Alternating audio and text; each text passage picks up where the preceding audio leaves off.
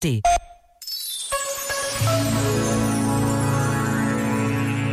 Sobre a relação entre a sabedoria e a fraternidade, afirmou o historiador José Matoso.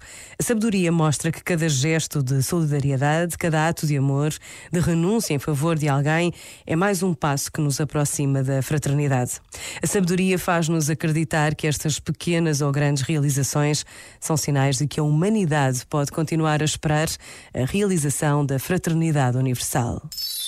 Este momento está disponível em podcast no site e na app.